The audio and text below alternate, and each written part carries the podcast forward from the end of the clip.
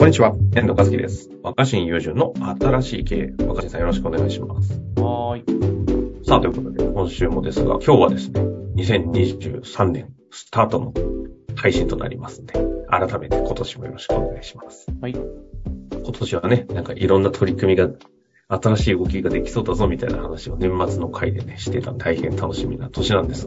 うん、そんな若新さんの質問いきたいと思います。はい。若新さんはとてもクリエイティブな方のように感じています。でも力まないし、とても自然体だなぁと。私はついつい現場や仕事、自分の仕事となると力んでしまったり、盲目的になってしまいます。若新さんが現場なのでプレッシャーのかかるところでは、一体どのように意識されているのでしょうか。よろしくお願いします。ということですね。ああ、力むってはなんかこう緊張するとかそういうことなんか、ね、なんでしょうね。盲目的になるって言葉もありますし。すごいわかる気しますけどね。夢中になっちゃって周り見えなくなるとかね。うんうんうん。どうなんですか、ここは。いやでもだって、やっぱさ、緊張ってさ、もうなんかいろいろな人が言ってるけど、まあその自分がその時でそうなこと以上の結果、できること以上のいい結果をうまくやろうとするとね、その、焦って緊張しちゃったりとかもするっていうから、そうじゃん。だって絶対大丈夫とかさ、失敗しても全く問題ない場所で人は緊張しないわけで、うんうん、あのまミスったら死ぬとか恥をかくとか、なんか取り返しがつかないことになりそうだっていう時にすごく緊張するわけでしょ。はいはいはい。うん、面白いよね緊張ってね。だからあの慣れるしかなかったりするわけで、でもやっぱでもそれは緊張したり力んだりしまするし、あと盲目的にってやっぱ何かについて夢中になっている時って。そんな、普段すごいその客観視っていうか、場を俯瞰することを心がけててもできない瞬間ってやっぱありますよね。うんうんうん。ですね。うん。若新さんなんて、それこそ緊張する場なんていっぱいあるでしょうし、力むチャンスもあれば、研究者でもあるしね、盲目的になってしまうシーンなんてたくさんありそうですけど。うん。そう見えないもんね。いやいや、ある、あるよ。だからやっぱその、なんか喋ってても、それについて夢中になってると、うん、あってなって、気づいたら、あの、他が見え、見え、見えなくなってたとか全然ある。ああ、あるんですね、やっぱり。あるある。うん。で、まあそれについてどうやって向き合っていくかは僕は方法は一個しかないかなと思ってるんですよね。おう。あの、結構その緊張した時とか盲目的になってた時って、うん。恥ずかしいからみんな慌てて隠そうとしたり、あと、はいはいはい、うわ今今日緊張してんなと思っても、その緊張をバレないようにしようとするじゃん。うんうんうん。その緊張だったりとか俯瞰できなくなってることをバレないようにするのが、一番なんか疲れるんじゃないかなと思ってて。うん、だから。バレないようにするね。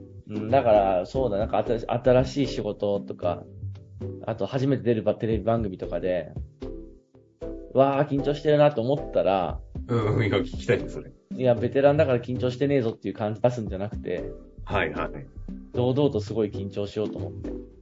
つまり、その、ものすごく、だって、いつも以上にいいパフォーマンス出そうとか、初めての場所で失敗しないようにしたいと思っちゃってるわけじゃん。うんうん。だから、その思っちゃってるってことを受け入れることが、唯一自分に上手に波乗りするっていうか、やっぱ人間ってこう波みたいなものが、常にこう、なんか揺れてると思うんだよね。うんうん、コンディションみたいなものが、揺らぎの中に、ね、体調的にも。で、それを、いつも、いつも何度もやってる場所だったら、失敗しても全然問題ない場だったら、その、体硬直しないというか力まないわけだけど、一発勝負とか、ここでいい結果出さないと馬鹿にされるとか、うんうん、なんとかって思ってると、力んじゃって、ってわけじゃん。うん、でもその、それをなくすんじゃなくて、そうなってるって自分に乗っとくぐらいしかできないと思うんで。ああ、自分の波に乗るってすごい表現ですね。まあだから緊張してたら緊張してる状態に乗るっていう。そうすると、波に乗るって難しいけど、僕らの緊張してるとか力んでるとか盲目になってるって言葉も、まあちょっとややこしいけど、一個だけ忘れちゃいけないのは、これ他者との関係の中で起こってる話なんだよね。ほう、面白い観点きましたね。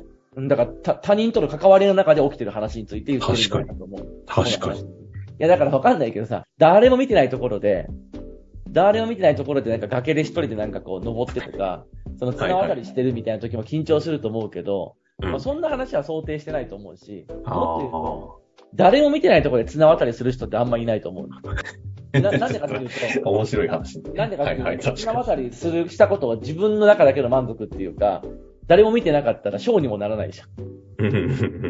うん、だからまあその、いやあると思うんだけどね、本当自分の肉体の限界調整みたいなことで、誰も見てなくても一人でその落ちたら死ぬなとか歩くみたいな人いると思うんだけど、でもさ、なんか誰も見てなかったら一回で失敗ってあんまありえないじゃん。なんでかっていうと、一回目かどうか誰もわかんないから。一人で部屋の中いて、今からこれけん玉やります。これけん玉やってミスったら死ぬことなって自分で言ってて、けん玉ミスって死んでる人いないと思うんだよ。だけど、本当に横にお前そのけん玉やれと、けん玉一回で失敗したら斬首だって言われて、横に本当にこう無慈悲ななんか、独裁者みたいなのがいて、けん玉失敗して本当に殺される、切られるとかだったら、すっごい緊張すると思う。けん玉ミスったら終わるんだから。なるほど。でも、一人だったら、一人だったら結局何回も、神様見てないから何回もやりとり、やり直しするじゃん。面白いね。確かに、その原因で言うと関係性の中で緊張してますね。うん、まあ、そう、僕、ほとんどの場合ね。ほとんどの場合は。うん。うん、ってことは、その緊張だったり、力みだったり、なんかその盲目さみたいなことについて、和らげるって言うと変だけど、まあ、まだマシな状態にするのは、まあ、受け身取れるようにするのは、その関係してる人にもう早い段階で言うってことだよね。ああ。すいません、すごい緊張してます。と、相手も、あ、緊張してんの大丈夫？緊張しなくていいよって言ってくれたりとか。はいはいはい。めちゃめちゃもう力んじゃっててって言うと、まあ相手も、いや、分かった分かった、みたいなさ。で、こう力んでたり緊張したりしても、いや、今日緊張してるって言ってたもんね、みたいな。なんかその、どんな場面でもすごい緊張してますっていう人に人はちょっと優しくなれると思うんだよね。うん。なんでかっていうと、まあ僕らも誰だって人生で緊張したことあると思うから、それをほとんどの人は経験してるからさ、してない人もいるとは思うけど、まあ分かってあげれるわけじゃん。確かに。それはなんか盲目になった時もそうで、お前何一人で夢中になってんだよとか、周りのことを忘れんなよとか、お前今日一人でずっと喋ってんぞとか言われたとして、たまに言われるんだけど、うん、だからその、全然俯瞰できてなくて盲目的になっちゃってるわけじゃん。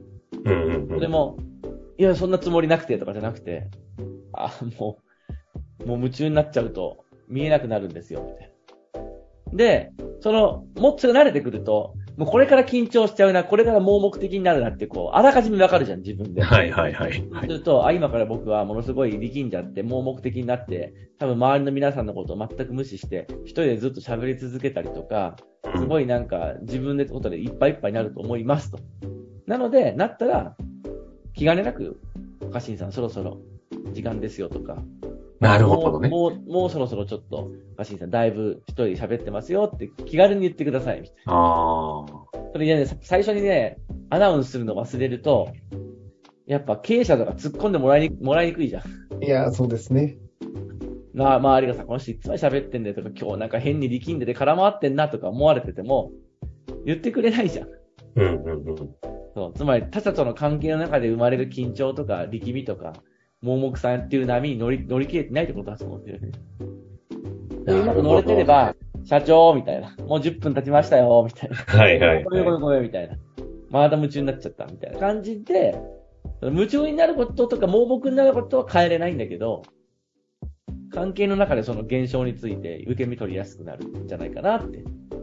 そしてそうなる自分の、まあ、ある意味弱点みたいなのを事前にちゃんとお伝えしておければ、関係性の中でその辺はフォローも入りますもんね。そうそうそう。ああ、いや、家臣さんやってるし、なんかある意味喧嘩みたいな話ですね。ちゃんと弱点を先に抑えておくっていうこの。